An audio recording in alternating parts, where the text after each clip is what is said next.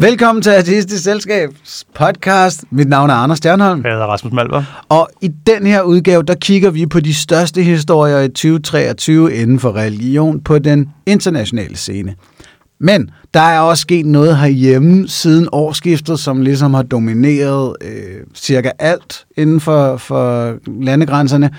Så den er vi lige nødt til at vende til at starte med. Øh, der er noget magt, der er skiftet hen, hænder. Dronning Margrethe gik af, nu er det kong Frederik, der sidder med den magt. Og lad os lige blive enige om, der er magt, øh, som det er at være regent monark i Danmark. Debatten har ikke handlet så meget om den magt, og hvorvidt at han burde forvalte den til noget, og være en kontrolinstans, parlamentarisk osv. Alt det, som vi godt ved, at Malver nok kunne øh, hamre løs om i halvanden time fra nu af.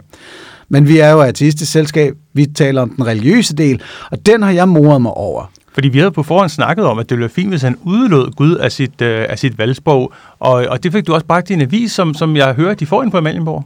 Jamen simpelthen, jeg skrev i Berlingske Tidene den 13. i første, hey, hvor kunne det være fint, hvis Frederik han valgte et valgsprog uden Gud, til vi er 45, 70, 80 procent, der ikke tror på den kristne Gud. Uh, man kunne også argumentere altså, for, hvis, hvis han valgte et valgsprog med Gud med småt, ville han jo inkludere nogle flere. Mm. Uh, men han valgte helt at lade være at tale om forbundne, forpligtet for kongeriget Danmark. Og det var meget dejligt. Han tog et valgsprog, alle kunne se sig selv i, men det betyder jo, at der er nogen, for hvem øh, særrettigheder er øh, morgenmadskost, for hvem identitetspolitiske sejre er så mangetallige, at når der bare ryger en lille bitte, bitte fli af deres privilegier, så føler de sig trådt på. Hmm. For eksempel Sorine Godfredsen, øh, konservativ øh, rådmand på Frederiksberg, Nikolaj Bø, øh, Kristelig Dagblads lederskribent, var efter en halv time ude og sige, øj, hvor er det synd, han ikke siger Gud. Og må man jo lige forstå, han skal jo være forpligtet på noget.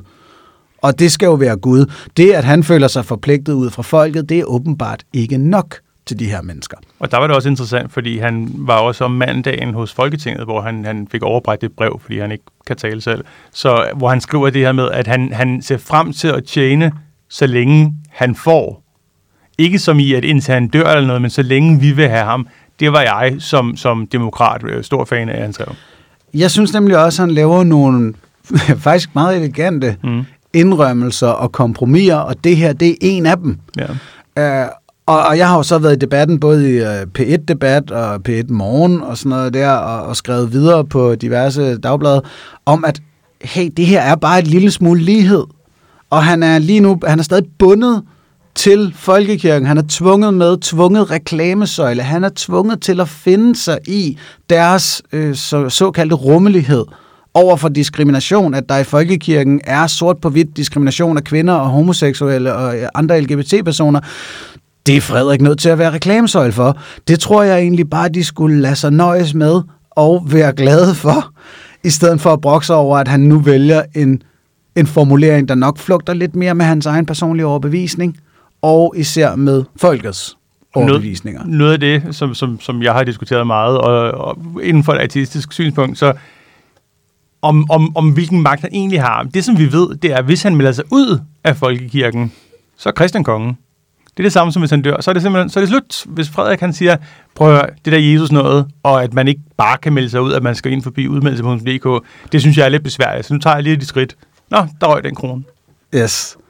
Og øh, jeg, jeg kan sige, at, at debatten er nu kommet derhen, hvor det så også handler om kongens nye bog. Fordi det lykkedes dem at flikke 100 sider utrolig hurtigt sammen øh, som forklarer lidt om, hvad han gerne vil som konge. Jeg har øh, glanet den rimelig hurtigt igennem den her bog, og den er meget et spørgsmål om at fortælle nogle seniorborgere, at øh, han har forstand på historier, og at de endelig skal blive ved med at købe billedbladet. Og der er det væsentligt at huske, at han ikke selv har skrevet den. Han har næppe skrevet særlig meget. Det er forfatteren Jens Andersen, som også har skrevet en bog om ham tidligere, som sandsynligvis har præsenteret Frederik for en række formuleringer og sagt, kunne det ikke være fedt, at du mener sådan her. Det her, det kunne være nogle gode yndlingssalmer, øh, og så videre. Den her oplevelse kunne være fed at skrive med. Det er også mere, der, der står, der er en anden forfatter. Jeg kan godt lide, den bliver med at kalde det Frederiks bog, og Frederik har skrevet en bog og sådan noget. På forsiden af bogen står der, at det ikke er Frederik, der har skrevet den. Altså, så, så, så det, jeg, jeg flikket hurtigt sammen, eller også har de bare flikket nogle ting til, når det skete. De har helt klart været, været forberedt på nogle ting, og så har de også, altså også været forberedt på nærmest debatten, som det her valgsprog vil afstedkomme.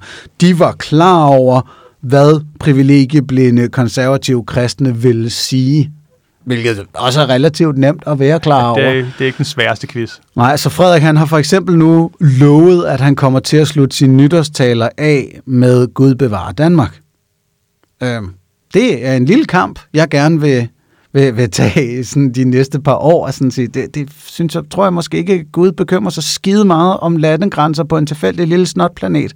Og der er også noget af det, som vi har talt meget om, som er, at, at, at hans mor skrev alle love under, vi dronning Margrethe den anden af, Danmark, er Guds nåde, Danmarks dronning, gør yes. det herved vidderligt. Om han også kommer til at skrive, at det er Guds nåde, eller om, om han er kongen af folkets nåde. Ja, det kunne være rigtig rart. Det øh, kan jeg sige, et lille lyspunkt var, øh, jeg dækkede krone øh, magtskiftet for Radio 4, og fik lov til at harcelere i fire timer over det. Øh, undervejs der, der talte jeg så med biskop Elof Vestergaard øh, af, jeg tror det er Ringkøbing, hvad fanden hedder det? never mind. Han er biskop i Folkekirken, og jeg spurgte Elof, er Frederik mest konge af Guds nåde, eller af folkets nåde? Og biskoppen var med mig på, at han er det nok mest af folkets nåde. Og det virker også som om Frederik han i tale sætter gerne det og, og anerkender det. Øhm, så det er der, vi ligesom er nu. Åbner han så for at være rigtigt kristen i den her bog? Og det er den debat, jeg nu prøver at tage ved at sige, nej, han tror ikke på Kristus. Han tror ikke på, at den almægtige skaber af universet manifesterede sig i det her menneske, Jesus, som bliver til Kristus, for at åbenbare os skaberens konkrete vilje til, hvad vi skal gøre i vores liv for at opnå det evige efterliv. Det virker meget tydeligt på Frederik, som om, at det ikke er det, han tror på. Han tror på noget større og mere, på en universel energi i universet osv., ligesom rigtig mange gør. Men det er ikke den kristne tro. Det er en spørgende, åben spiritualitet. Den kristne tro er en konkluderende, lukket spiritualitet, der siger, at det store, hele, ubekendte verdensalt er lige præcis det, som de forestiller sig. Og det er sådan den afgørende skældning mellem religion og spiritualitet, og om hvorvidt ateistisk selskab har noget at sige om det. Fordi en åben spørgende spiritualitet, der øh, kan være hvad som helst, og som ikke er på finansloven, den er vi ikke særlig bekymret omkring. Den konkluderende spiritualitet, som bliver til en organiseret religionsstyrkelse, som skal have særrettigheder og penge på finansloven, det er dem, vi arbejder med. Og det kommer til at være et kernepunkt for mig i den her kommende debat, at det er faktisk ikke det, vores konge tror på, men han er alligevel tvunget til at være reklamesøjle for det. Det er lidt unfair, og jeg synes, vi ser, vi ser med henblik på måske øh, kronprins Christians øh, liv, som nu skal udfolde sig øh, de næste 60, 70, 80, 100 år, at han skal have lov til at vælge frit, hvad han vil lave i sit liv, og hvilken religion han vil have, og så videre. Hvilket øh, selvfølgelig leder imod, at måske skulle man droppe folkekirken og monarkiet. ja, nå, men, altså han kan jo også vælge at gøre ting, men så kan han ikke øh, længere være tronfølger. Ja, præcis. Men altså, det, det er så også der. Nå, var det nogenlunde det, der skulle siges det om det her magtskifte? Så lad os kigge på, på det internationale. Øh, Israel-Palæstina er selvfølgelig den helt store i år, øh, den store historie på rigtig mange områder. Vi har været igennem den i podcasten øh, på nogle forskellige punkter. Religion er en faktor i ligningen. Spørgsmålet er, hvor stor. Spørgsmålet er, hvor, hvor ivrigt øh, flertallet egentlig ser religion værende det vigtige her, eller om flertallet... Nej, det flertallet vil bare gerne have lov til at leve. Mm. Det er sådan en drift, vi har. Og så er der ellers rigtig meget magt og stor politik i det, og så er der nogle mennesker i konflikten, for hvem det her territorie skal ejes af nogle bestemte, synes de. Øhm, og det er et shit show. Det er det. Øhm, og, og så er det taget opmærksomheden væk fra, fra Ruslands invasion af Ukraine, som også er, altså det, ja, jeg tænkte, da, det tror jeg måske, jeg har sagt før, men, men, men da vi er i gang med Rusland og Ukraine, jeg tænkte, okay, nu kan det ikke blive værre, og vi har haft en pandemi, og nu kan vi måske atomkrig og afslutning af mænd. Nå, hvad, hvad siger du, der er sket i Mellemøsten? Okay, det kunne godt blive værre. Um, fordi så har vi hele den her med, hvor folk i Danmark jo så netop også, som du siger, det kan trækkes op på to forskellige fløje, og gøre det til en, en, en lokal politisk ting. Det, det er forfærdeligt. Ja, Og vi kan, jeg kan sige, vi har diskuteret, Rasmus og jeg, og alle mulige andre mennesker, ligesom alle jer andre, har diskuteret konflikten i længder. Mm. Og sympatier ligger forskellige steder. Øh, mest, mest af alt tror jeg, at vores begge sympati ligger jo bare ved dem, der gerne vil leve i fred og fordragelighed. Mm. Øhm, og hvor, hvor stor en faktor er religion? Jeg tror i hvert fald, vi må kunne mødes på, at dogmatik hjælper ikke. Nej, nej men jeg, Hverken er i den her eller andre konflikter. Overhovedet ikke. Altså, der er ikke noget positivt, som religion gør for det her heller. Mm. Og hvis der nogensinde skal være en to-statsløsning eller et eller andet kompromis, så er vi også nødt til at erkende, at mennesker kan gå på kompromis. Perfekte, almægtige skabere, der har lagt en plan, kan ikke. Uh, og det tror jeg sådan er det forsigtige bud på en, en central udmelding fra min side af. Ja. Altså, det er jo meget... Øhm, der, der er mange ting til fælles med, hvordan vi behandler kongehuset og så guderne. Alt, hvad de gør, som vi er enige i, det roser vi dem for. Hvor var det godt, de gjorde det. Og alt, hvad de gør, som vi er uenige i, ah, det er en del af større plan, klare. ja. Nå ja, da Frederik stemte for, at Rusland skulle have lov til at deltage. Åh, oh, men det... Mm, det Ja, men jeg har jeg har også blevet sendt ud af regeringen og sådan noget. Det, det er jo sådan, Ja, det er nu et må vi- spil, jeg altid har øh, omkring klart. Nytårstalerne med, med hans mor. Øh, at, at alt det, som folk... Og man kan se det, fordi det er sjovt, når hun har sagt en enkelt lille pip om noget med racisme og sådan nogle ting. Så står alle racisterne og siger, ja, det er statsministeriet, der tvinger hende til det. Mens alle dem, der synes, det er en god ting, ja, det har hun selv skrevet. Så man kan se samtidig, at, at, at mennesker påstår modsatrettede ting, og ingen gør noget for at finde ud af, hvem der skriver hvad. Ja, ja men det er helt klassikeren. Altså, øh, fodboldspillere, de kigger ja. op på Gud, når de har scoret, ikke når de har misset. Nej. Den store historie i mine øjne sidste år på religionsområdet øh, handler om Mike Johnson. Kedeligt Mike Johnson. navn for en kedelig mand. Ja, ja, ja, lige præcis. Det er også derfor, det får lov til at flyve under radaren, ikke? Mike Johnson er blevet udpeget til Speaker of the House i USA. Efter et tumultarisk forløb, hvor det republikanske parti, som har flertal i, i uh, kongressen, men er et gedin shitshow af diverse Tea Party, QAnon, Trumpish supporter og nogle andre me, lidt mere fornuftige øh, konservative kræfter, de kunne simpelthen ikke komme frem til nogen særlig løsning, indtil at alle var sådan lidt, jamen okay, som Mike. Og Mike er en fyr, der har gjort karriere på at være umanerligt kristen. Skal, og det er det, som, som folk nu har opdaget. Først så er man sådan, okay, Mike, Mike er Speaker of the House, fint nok, det går nok. Nu er han nummer tre i linjen til præsidentembedet. Men så er det, man lige pludselig finder ud af, okay, hvad går duden ud på? Og, og på det personlige plan, Mike er sådan en fyr, der har indgået en ekstra, Mhm. ekstra, ekstra ægteskab med sin kone. Han er selv jurist og var med til at indføre den her særlige super ægteskab. Øh, jeg har glemt staten, det er jeg ked af, men de kan ikke bare gå fra hinanden, fordi kærligheden dør. De skal redegøre over for delstaten, alle mulige. Der skal være utroskab, der skal være vold gennem længere tid, eller et eller andet for at bryde pakten, fordi den er jo selvfølgelig ikke kun med Mikes kone, den er også med Gud. Han har haft sin datter med til sådan et uh, purity ball. Jeg ved ikke, om uh, du har set den. Ja, nej, den har jeg ikke hørt om. Okay.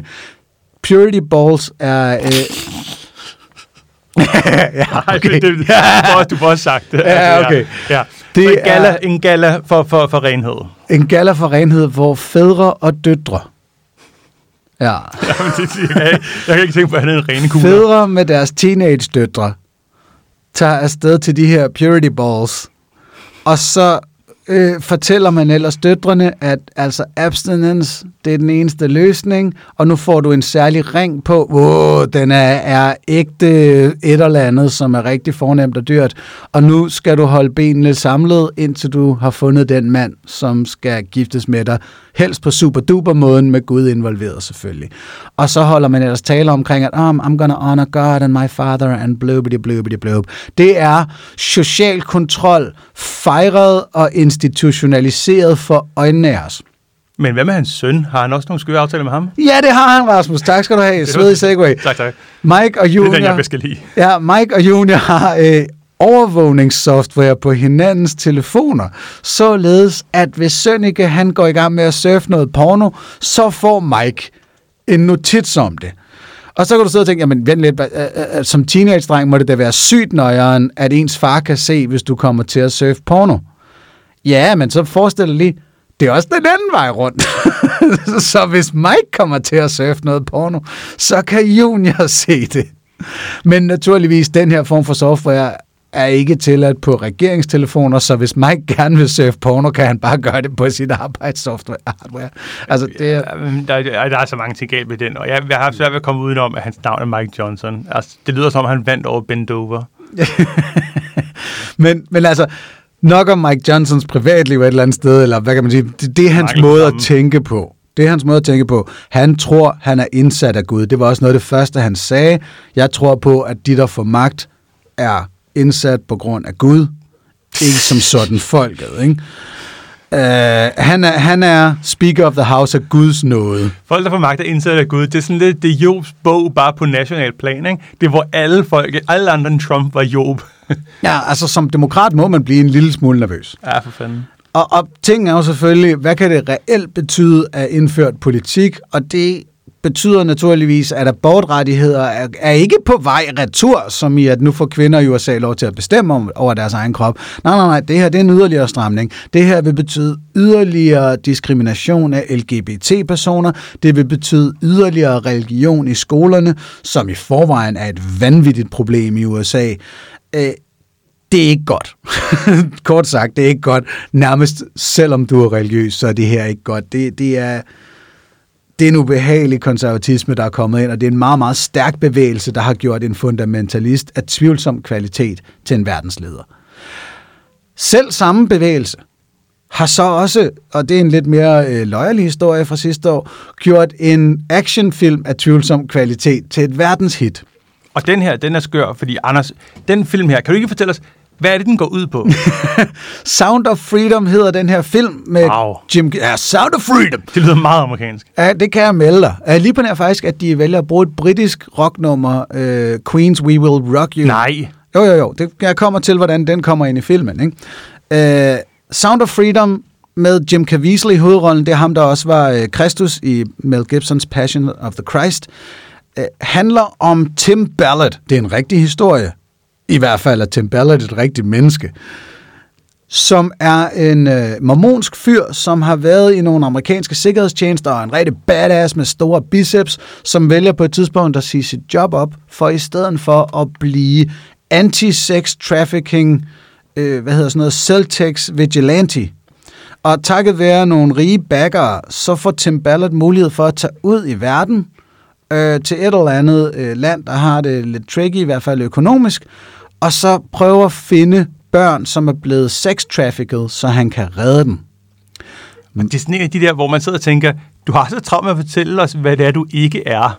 Um, altså, der er, jo, der er jo mange organisationer, som er internationalt anerkendte, blandt andet Red Barnet, øh, som, som jo arbejder seriøst med det her. Men han tænkte, jeg starter min egen. Ja, ja, ja. Hvordan Også, gjorde han det så? Jamen, øh, først og fremmest så startede han med navnet Operation Underground Railroad.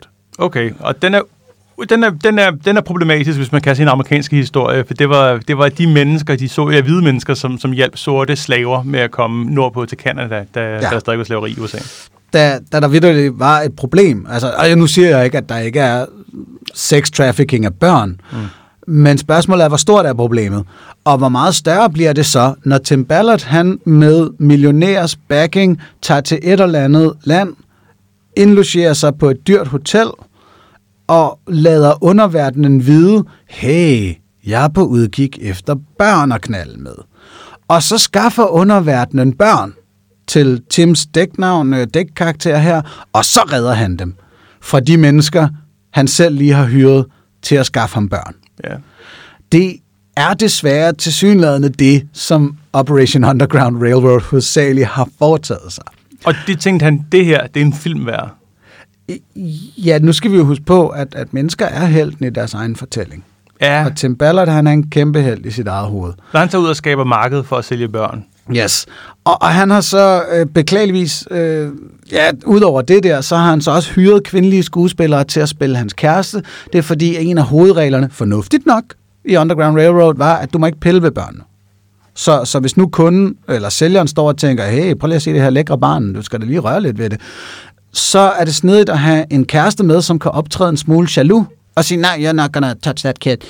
Så han, han, han, han tog ud for at købe børn, og så havde han sin kæreste med? En fake kæreste med, en, som han kunne sørge for, kæreste. at han ikke behøvede. Han hyrede en fake kæreste, så han ikke behøvede at røre ved børnene. Logikken i det, jeg synes, at han, han hopper over nogle... Hans Ja, fake kæreste, ja. hvor gammel var han? ja, de var så de, de, nogenlunde på hans okay, fair nok. Men ting var så, flere af de kvinder, der blev hyret, har så fortalt om, hvor creepy han har været over for dem. Og især med påskud omkring sådan ham, det skal virke plausibelt, at vi holder af hinanden, så nu skal du lige... Mm. Så, Okay, og, nå, så, så filmen her, den handler om at afsløre det. Nej. Nej, nej, nej. Filmen er ikke en dokumentarfilm, der afslører Tim Ballard. Filmen er en 15 millioner dollars produktion med Jim Caviezel, der laver rullefald sammen med andre, der, der vidderligt redder børn. Så børnene til sidst i glædesros går i gang med, Nej, jeps, så går de i gang med We Will og synger Rock You. We Will Rock You, og de siger, Can you hear that? That's the sound of freedom. Så, så vi har altså her en amerikaner, som laver noget, som for de fleste ser mærkeligt og, og, og, og umoralsk ud, øh, som siger, at han redder en masse børn. Det vil aldrig ske i Danmark. Nej. Og det, der så er sket, de her kvinder, de har nu sagsøgt Tim Ballard. Uh, Trump er gået i forsvar for ham. Tim Ballard er gået i gang med at uh, stræbe efter uh, senatsædet i Utah, Nå. uh, som, hvor mormonerne er store, fordi nu stopper uh, John Kerry snart. Mitt Romney. Mitt Romney. Uh, så you never know, når det kommer til øh, amerikanske kristne republikanere. Han kan sgu godt blive valgt. Han kan også godt ind i fængsel, men altså... Det er et interessant system, det her med, at de vælger to senatorer Nå. hver. Hov, og så har jeg glemt at forklare, hvorfor filmen overhovedet er blevet et hit. Nå, hvordan er det Fordi, hit? de, ja, tak skal du have, Rasmus. Uh, tingen er nemlig, at uh, den har virkelig solgt rigtig mange billetter. Jeg tror, sådan noget 250 millioner dollar har den omsat for på verdensplan. Den har også kørt i paladser og danske biografer. Men som ganske ofte for tomme sale. Nå. Tingen er bare, at QAnon-typer og mormoner og så videre, de har pumpet billetsalget op og bare købt billetter til den her film, sådan så den kunne blive et hit. Fordi det ligesom blev et spørgsmål om, om der er nogen, der prøver at undertrykke den, og se den her anmelder, der synes, den er lort. Det er, fordi han hader kristne og, og Jamen hader dog. Trump. Og så bliver det pludselig til, den her film er herrefed, selvom jeg kan se den. Jeg skal bare have flere billetter. Så på den måde har den her stærke bevægelse altså både indsat Mike Johnson og gjort den her film, som jeg desværre ikke har set endnu, men som nok er rimelig dårlig, til et verdenshit. Kristendom kan meget. Ja, det, det, det, og det er også interessant, hvad der sker med USA. Altså det der med mennesker, der pludselig får penge. Ikke? Og speaking of mennesker, der pludselig får her mange penge, øh, Kong Charles Ja, blev kronet sidste år. det var lidt federe end den danske. Det var eddermame, det var en kroning. Ja. Øh, og som det også blev sagt af øh, den britiske, en af de britiske ærkebiskopper, this is a Christian ceremony. Mm. Altså, de sagde meget højt og tydeligt, han er indsat af Gud, han skal være repræsentant, bla bla bla. Han blev salvet i hellig olie mm. og pakket ind i det ene og det andet og det tredje, til trods for, at under halvdelen af englænderne faktisk nu øh, identificerer sig som kristne. Mm. Så helt klassisk historie om, at folket, de trækker sig for religion, magten nærmer sig religion.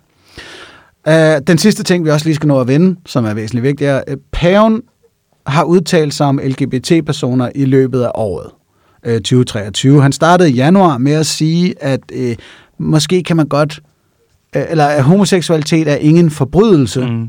og det var folk helt jublende lykkelige over, og hørte ikke så meget ham også sige, men det er en synd. Mm.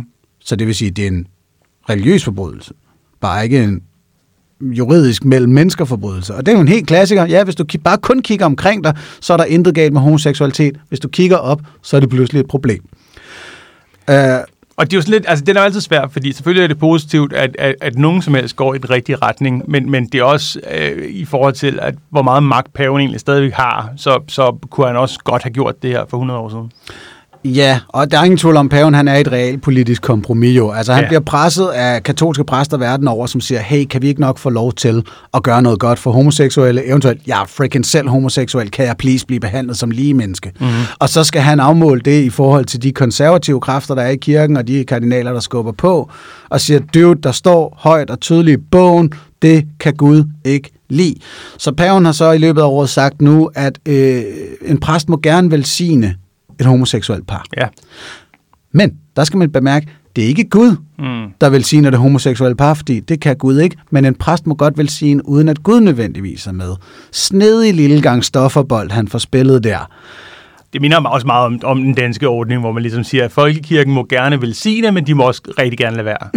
Jamen noget i den retning, ikke? Og det er bare sådan, bundlinjen er, LGBT-personer er stadig ikke ligeværdige i den katolske kirke og i den katolske tro. Og hver eneste af disse bitte små fremskridt kommer, når paven og andre gejstlige vælger at se bort fra doktrinen.